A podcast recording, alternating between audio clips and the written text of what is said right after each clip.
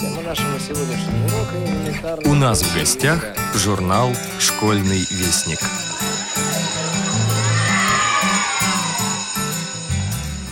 Здравствуйте, уважаемые радиослушатели! У микрофона старший редактор журнала «Школьный вестник» Наталья Кочеткова.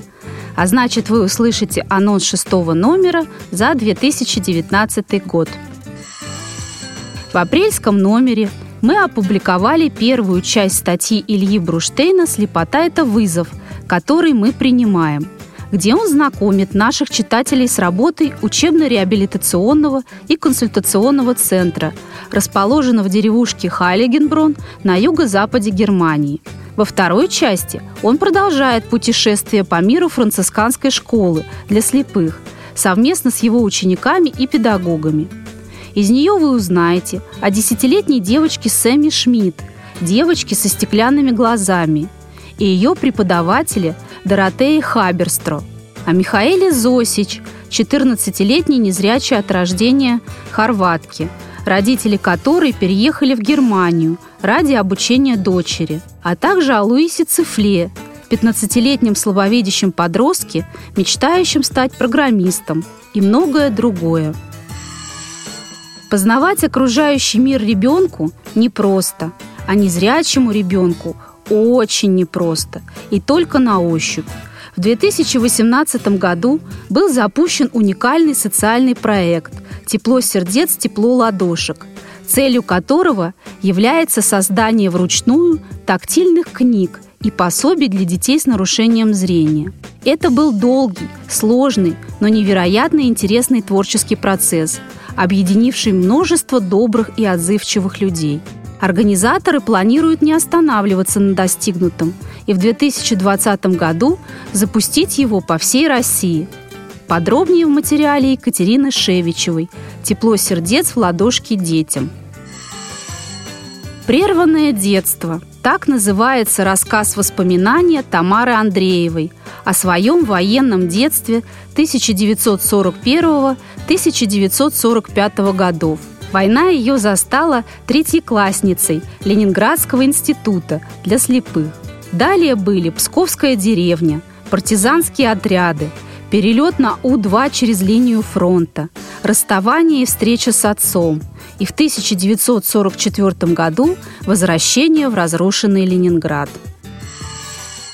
Поэтическая волна познакомит вас со стихами Натальи Улитиной и Георгия Маслова. Имя русского поэта Георгия Владимировича Маслова даже любителям поэзии сегодня практически не знакомо. Оно осталось и, видимо, еще надолго останется в тени.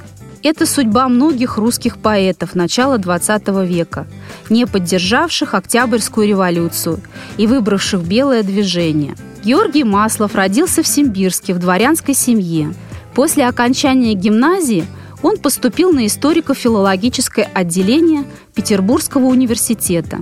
В 1913 году будущий поэт стал слушателем знаменитого Пушкинского семинария профессора Венгерова. Семинарием было начато составление словаря поэтического языка Пушкина.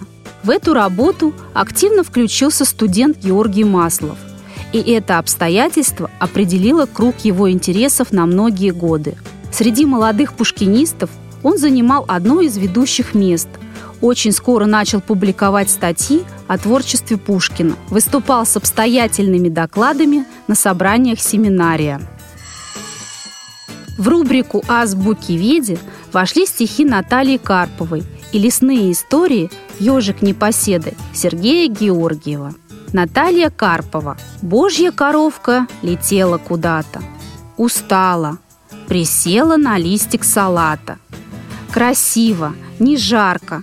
Вокруг тишина. К зеркальной росинке прильнула она. Фон подходящий, момент интересный. Как же мне нужен художник известный? На неизвестного тоже согласна. Лишь бы заметил он, как я прекрасна. Далее идет продолжение повести постоянного нашего автора из Севастополя Татьяны Корниенко «Последний шанс». Начало опубликовано в третьем номере за 2019 год. Все постоянные рубрики «Проба пера» на черных и белых полях также на своих местах. Брайлевский номер содержит рельефно-графическую иллюстрацию «Памятник Пушкину». Спасибо за внимание. До новых встреч. У микрофона была Наталья Кочеткова. Тамара Андреева. Прерванное детство. Воспоминания. Начало оккупации. В конце мая 1941 года закончились занятия в школе. Я перешла в третий класс, и на торжественном вечере за отличную учебу мне вручили грамоту и подарки, среди которых самым главным для меня оказался брайлевский прибор для письма. На его обратной стороне было выгравировано «Отличнику учебы Андреевой Тамаре», Институт слепых детей, Ленинград, 1941 год. Наша школа называлась институтом, как в XIX веке, со времен ее основания. Прибор для письма был мне так дорог, что ночью я клала его под подушку. Брайлевские приборы того времени были довольно тяжелыми, имели 18 строк, в каждой по 24 клеточки. Таких облегченных приборов, как теперь, еще не производили. На летние каникулы мы с мамой уехали в Псковскую область, в деревню к бабушке. Ее дом находился несколько в стороне от деревни, около большого пруда, в огромном фруктовом саду. Нас ждала райская жизнь, свежий воздух, ароматы полевых цветов и разноголосие птиц. К нам присоединились моя тетя с 11-летней дочерью Ниной. Какое наслаждение отдыхать от городской суеты, купаться в прозрачной теплой воде пруда. Мы с Ниной рано утром выбегали из дома и иногда даже забывали про обед, наевшись в лесу душистой земляники. Черный день 22 июля все разрушил. Мужчины ушли на фронт. В деревне остались старики, женщины, дети, инвалиды. Захватчики очень быстро оккупировали наши места – Однажды днем на машинах, мотоциклах, велосипедах они пронеслись мимо наших окон без единого выстрела. Так мы оказались в тылу врага. Как нам теперь жить? Что будет с нами? Ни на один вопрос ответа не было. По деревням бродили отставшие от своих частей красноармейцы. Жители кормили, переодевали, прятали их. Красноармейцы группировались, организуя отряды сопротивления. Так создавались партизанские отряды, которые потом отчаянно боролись с захватчиками. Но враг был вооружен и беспощаден, и жестоко расправлялся с мирным населением. Поэтому жители активно помогали партизанам. А если немцы подозревали, что жители деревни связаны с партизанами, они сжигали всю деревню вместе с людьми. В двух километрах от нас находилась деревня Стега. Мы оказались свидетелями средневековой дикости. Жителей согнали в колхозный скотный двор и подожгли. Мы слышали нечеловеческие крики людей, горящих заживо. Когда мы пришли на пепелище, деревня была пуста. Только в одном доме стоял на столе гроб с умершим стариком, единственным немым свидетелем гибели односельчан. Собрались жители окрестных деревень, выкопали общую могилу, похоронили старика вместе с пеплом его родственников и соседей. В четырех километрах от нашей деревни проходила железная дорога Ленинград-Киев, а за ней простирались леса и болота. Именно там сосредоточились сопротивленцы и создавались партизанские отряды. По одну сторону железной дороги находились местные жители и господствовали немцы, а по другую были владения партизан. Они часто совершали диверсии в тылу врага, уничтожая технику, поджигая казармы с солдатами. В основном партизаны действовали ночью, а на утро возвращались в лес, для чего им нужно было перейти через железную дорогу, которая усиленно охранялась. Поэтому днем партизаны прятались у местных жителей. Таким дневным убежищем был и бабушкин дом с пятью женщинами. Наступила осень. Мы готовили запасы продуктов на зиму. Копали картошку, убирали овощи на огороде, квасили капусту, солили огурцы, варили варенье, используя оставшийся сахар, сушили яблоки. Мы работали с утра до вечера. Я и не заметила, как на кистях моих рук появились нарывы. Их количество быстро увеличивалось. Они вызревали и лопались, заливая руки черным гноем, вызывали зуд и боль. Высокая температура усугубляла мое состояние. Не было ни врачей, ни лекарств. Бабушкины отвары и настойки из трав не помогали и не облегчали мои страдания. Однажды в дверь негромко постучали и вошли три немца в военной форме и один в штатском, который с нами поздоровался по-русски и попросил от имени немцев воспользоваться нашим столом. Так как в машине обедать неудобно. Они разделись, вымыли руки, на столе расстелили красивые бумажные салфетки и разложили продукты и стали есть. В комнате запахло едой, особенно мясными консервами. Даже кот вылез и уселся посреди комнаты.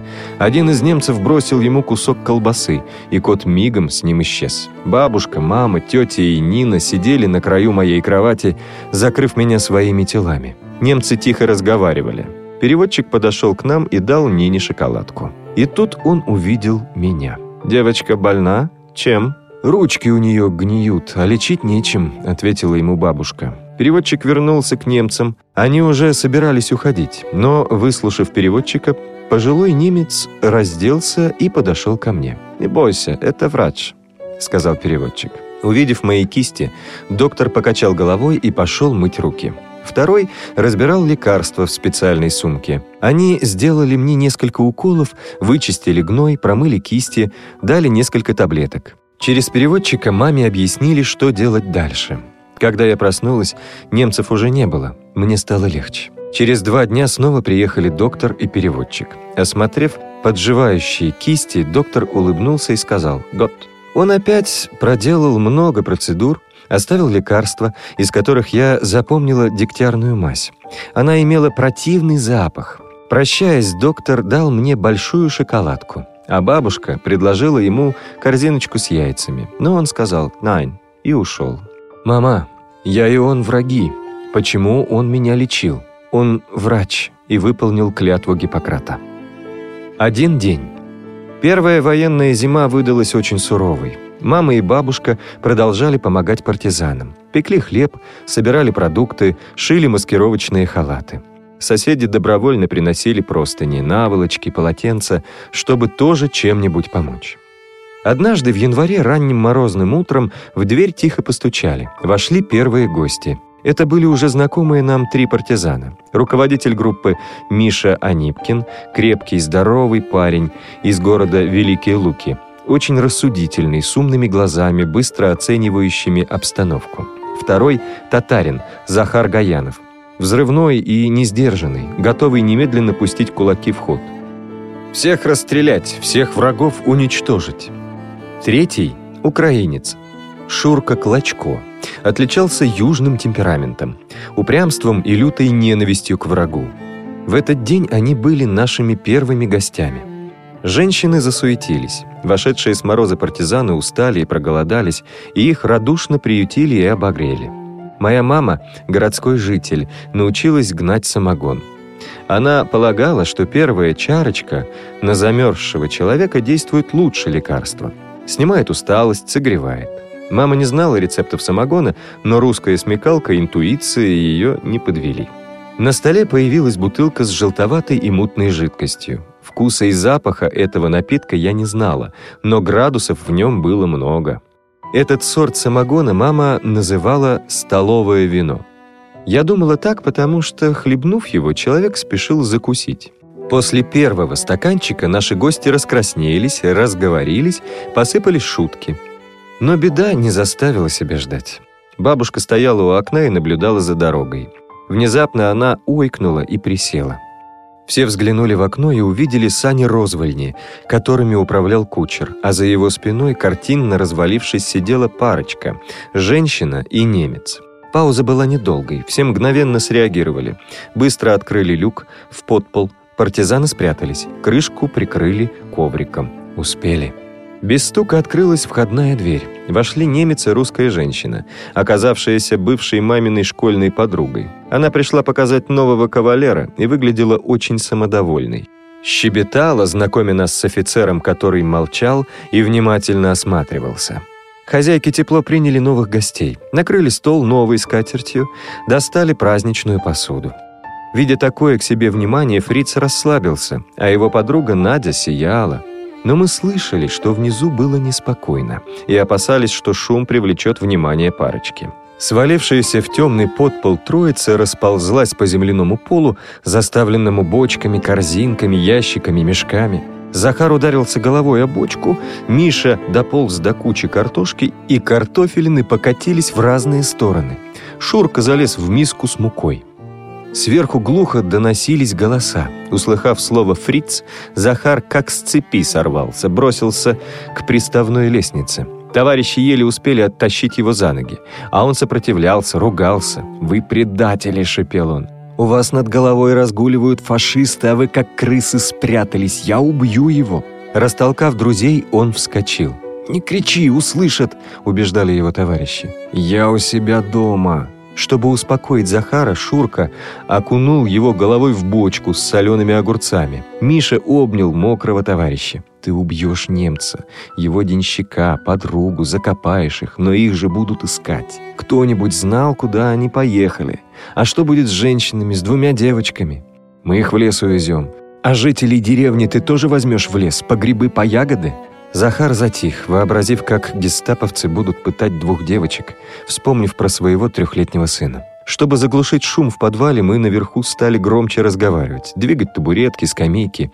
Немец молчал, он не понимал по-русски, а хозяйки расставляли угощения. Когда на столе появились бутылка и стаканы, немец заулыбался.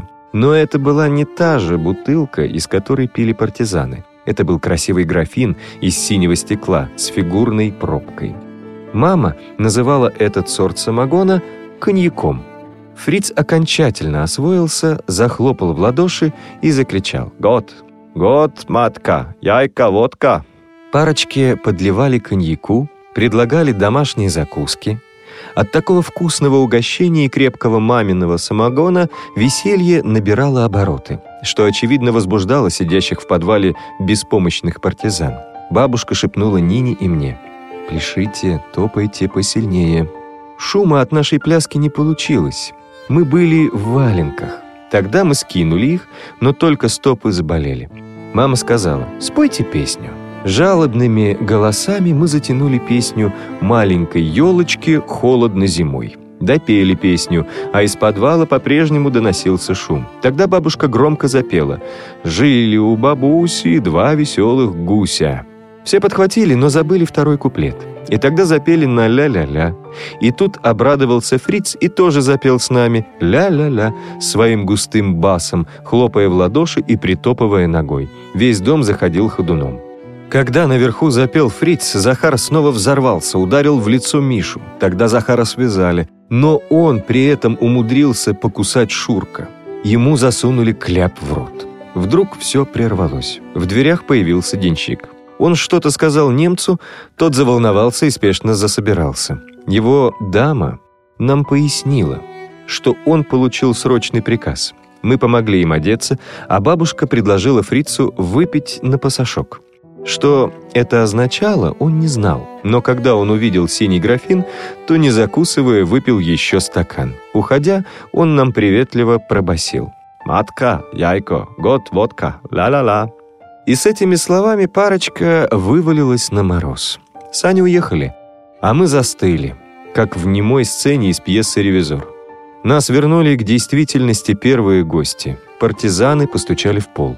Мы открыли крышку в подпол, и они вылезли оттуда один за другим. Вид у них был весьма странный. Они все были в сене, перьях, грязи, да еще и мокрые. Без смеха смотреть на них было невозможно. Половину лица Миши украшал темно-фиолетовый синяк. Лоб был расчерчен красными полосками. Шурка держался за левое плечо, а кисть у него была искусана до крови. Захар выглядел как клоун на арене цирка. Почему-то он был мокрый, от него несло огуречным рассолом, а к лицу прилипли кусочки петрушки и чеснока. Завершал картину большой соленый огурец, уютно устроившийся за воротником. Женщины поспешили обработать раны, используя для дезинфекции все то же столовое вино. Парни были всклокочены, злы друг на друга. Захар пожаловался – они меня хотели утопить в бочке с огурцами, связали руки мне, а потом засунули в рот какой-то вонючий кляп. Шурка возразил. «Смотри, как ты меня покусал. Вся рука в твоих зубьях. А ты посмотри, что ты сделал с моим лицом, как ты его расцарапал», — сказал Анипкин.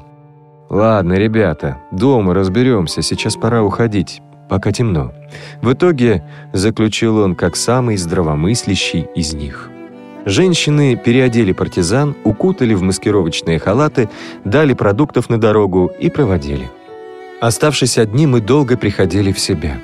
Этот один необычный день войны запомнился мне на всю жизнь. Спаситель. Зима в тот год стояла суровая, снежная.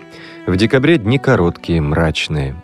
Для освещения в домах использовалась лучина, как в старые времена на Руси. Таким мрачным декабрьским утром 1942 года в деревню приехали немцы и полицейские. Они рассыпались по деревне, загнали людей в дома, у каждого поставили полицая. Мы пытались выяснить у охранника, что с нами будет, но полупьяный предатель лишь злобно ухмыльнулся и, упиваясь властью, повторял «Узнаете, скоро узнаете».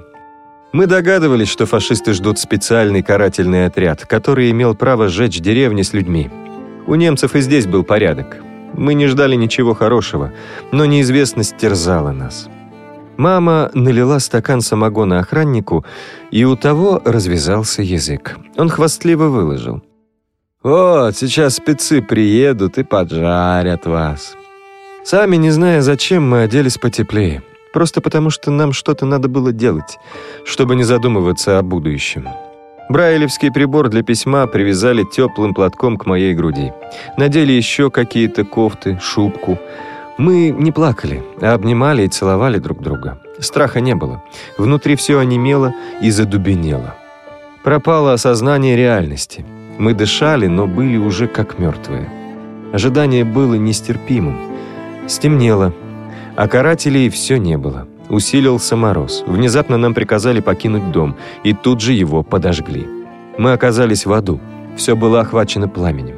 Огонь буйствовал, расшвыривая горящие бревна, вырывая их из стен строений. Головни летали над деревней, а падая, взрывались, раскалываясь на части. Ветер срывал соломенные крыши, и они, как факелы, появлялись в разных местах, опускались на землю, зажигая все новые и новые костры. В скотных дворах беспомощные животные, пытаясь спастись, бились о стены с разрывающими сердце криками отчаяния. Хотелось бежать к ним, но помочь им было уже невозможно. Животные погибали в страшных муках. За что? Нас увозили в никуда. За санями бежали преданные, любящие и любимые тузики, мурки, жучки, васьки, шарики и еще десятки четвероногих. Развлекаясь, фашисты расстреливали их. Трупы оставались лежать на дороге, покрытые саваном чистого снега. За что? Нас увозили в никуда. Мы въехали в какую-то деревню. Крыльцо дома выходило прямо на дорогу. Неожиданно мама схватила меня за руку и силой резко втащила в дом, где мы увидели женщину, накрывавшую стол к ужину. При виде нас она испугалась и закричала. «Убирайтесь вон! Я из-за вас не хочу умирать!» Обеими руками она вытолкала нас с задней двери и сбросила с высокого крыльца к скотному двору в глубокий сугроб. Мы лежали в снегу, дрожа от страха, холода и безысходности, слышали редкие выстрелы. Бежать куда-то было бесполезно, спрятаться негде, но надо пытаться искать выход. Мы наткнулись на маленькое строение. Через открытую дверь пахло сеном. В этом полуразвалившемся сеннике мы и спрятались. Мама положила меня спиной к задней стенке, забросав сеном. Сама закопалась в сено в другом месте. Наконец отряд с пленными удалился. Выстрелы прекратились, наступила относительная тишина. В доме, откуда нас выгнали, ужинали немцы.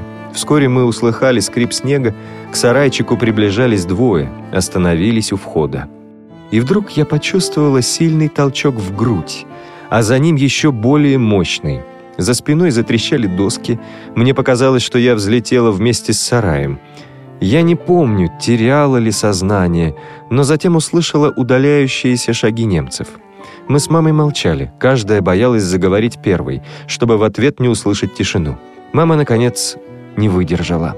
«Доченька, Томочка, мама», – прошептала я в ответ.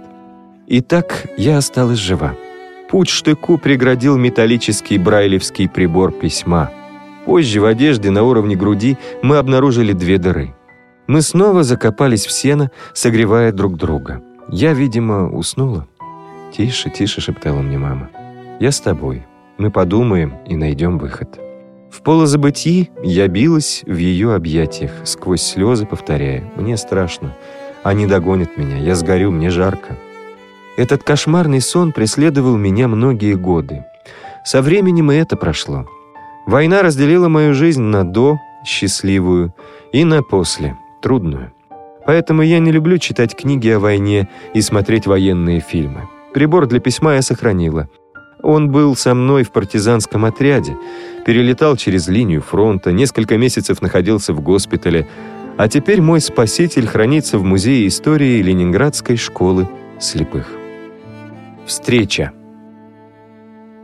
Сарай и сено были в нашем с мамой распоряжении.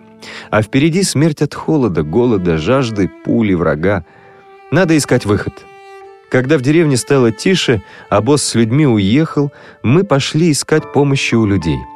Проходя мимо одного дома, мы услышали детский смех и решили постучаться именно туда. Открыла женщина и без вопросов впустила нас. В доме было тепло и вкусно пахло едой. Нас с интересом рассматривали четверо детей. Старшему, его звали Ваня, было не более 12 лет. Хозяйка Клава дала команду помочь нам раздеться и умыться. Ваня стал деловито раздавать указания братьям и сестрам, и те все исполняли беспрекословно. Поев, мы совсем обессилели. Клава уложила нас на теплую лежанку у печки. Только теперь мы услыхали тихий стон. «Это мой папа болеет», — пояснила Клава. Когда мы проснулись, в доме было совсем тихо. На старом диване, тесно прижавшись друг к другу, сидели заплаканные дети. А Клава молча молилась перед иконой, стоя на коленях. Пока мы спали, умер дедушка. Его похоронили прямо в огороде, возле дома, где он родился. В семье Клавы мы прожили несколько недель в мире и согласии. Я уверена, что эти дети выросли честными, человеколюбивыми людьми. Когда однажды ночью за нами пришел Миша Анипкин, Клава и дети со слезами умоляли его оставить нас с ними. Но Миша нас увел, объяснив, что лично в ответе за нас. С великой опасностью мы перешли, вернее, переползли через железную дорогу и оказались в лесу. Партизаны нас поместили в штабную землянку. Там была связь с большой землей, стучала морзянка — После долгого блуждания по лесу мы с мамой быстро уснули. Мне снился папа. Я слышал его голос. «Папа!» Проснулась я от собственного крика. И тишина. А потом... «Доченька, Томочка, это ты?» И вот я сижу у папы на коленях, мама рядом. Землянка была заполнена партизанами, многие плакали, ведь у каждого где-то семья, дети, жены, родители. Как же случилось, что папа оказался именно в этом партизанском отряде? Его отправили на фронт из Ленинграда в июле 1941 года, а в августе он попал в плен и оказался в концентрационном лагере в городе Порхов, что был в 200 километрах от нашей деревни Гущина, где встретили войну мы с мамой. И он об этом знал. Мой папа был очень общительным, располагающим к себе человеком. Он познакомился с полицаями, вошел в доверие, и они помогли ему бежать. Готовясь к побегу, папа отрастил бороду, сделал костыли, научился ими пользоваться. На руках он имел фальшивый документ о его полной физической непригодности. Он добрался до той деревни, где мы тогда жили у Клавы. Но папа не мог о нас знать, потому что мы не выходили из дому, и нас никто не видел. Здесь папа узнал, что Гущино сожжено, а жителей угнали в Германию. Здесь же он узнал о партизанах, расположившихся в лесу за железной дорогой. Туда он и направился. В лесу действовало несколько партизанских отрядов. Папа оказался в отряде, именовавшем себя «Золотая Орда». Целью этого отряда было не служить врагу, сохранить свою жизнь и здоровье. Такая простенькая цель. Они делали набеги на деревни, отбирая продукты у жителей, не брезговали и вражеским продовольствием. Поняв это, папа быстро покинул Орду и углубился в лес, где нашел настоящих партизан. К 1943 году наш партизанский отряд представлял грозную силу для фашистов. И они иногда устраивали в лесу рейды и облавы. От перестрелок кругом свистели пули. Команду «Ложись» было трудно выполнить. Под ногами хлюпало болото, которое проглотило не один десяток людей. Помимо ранений, многие страдали от простудных заболеваний. Мама заболела воспалением легких. Без врачей и лекарств ей было не выжить. А в это время партизаны одну из полян приспособили под аэродром – Почти каждую ночь к нам прилетал самолет У-2, привозя медикаменты и врачей с большой земли. Обратно он забирал раненых. Маму решили отправить в госпиталь. Морозной январской ночью нас привезли на санях к самолету. Тяжелейшим было наше расставание с папой. «Доченька, береги себя и маму. Я обещаю вернуться к вам. Ждите». Продолжение читайте в июньском выпуске журнала «Школьный вестник». Текст читал Дмитрий Гурьянов.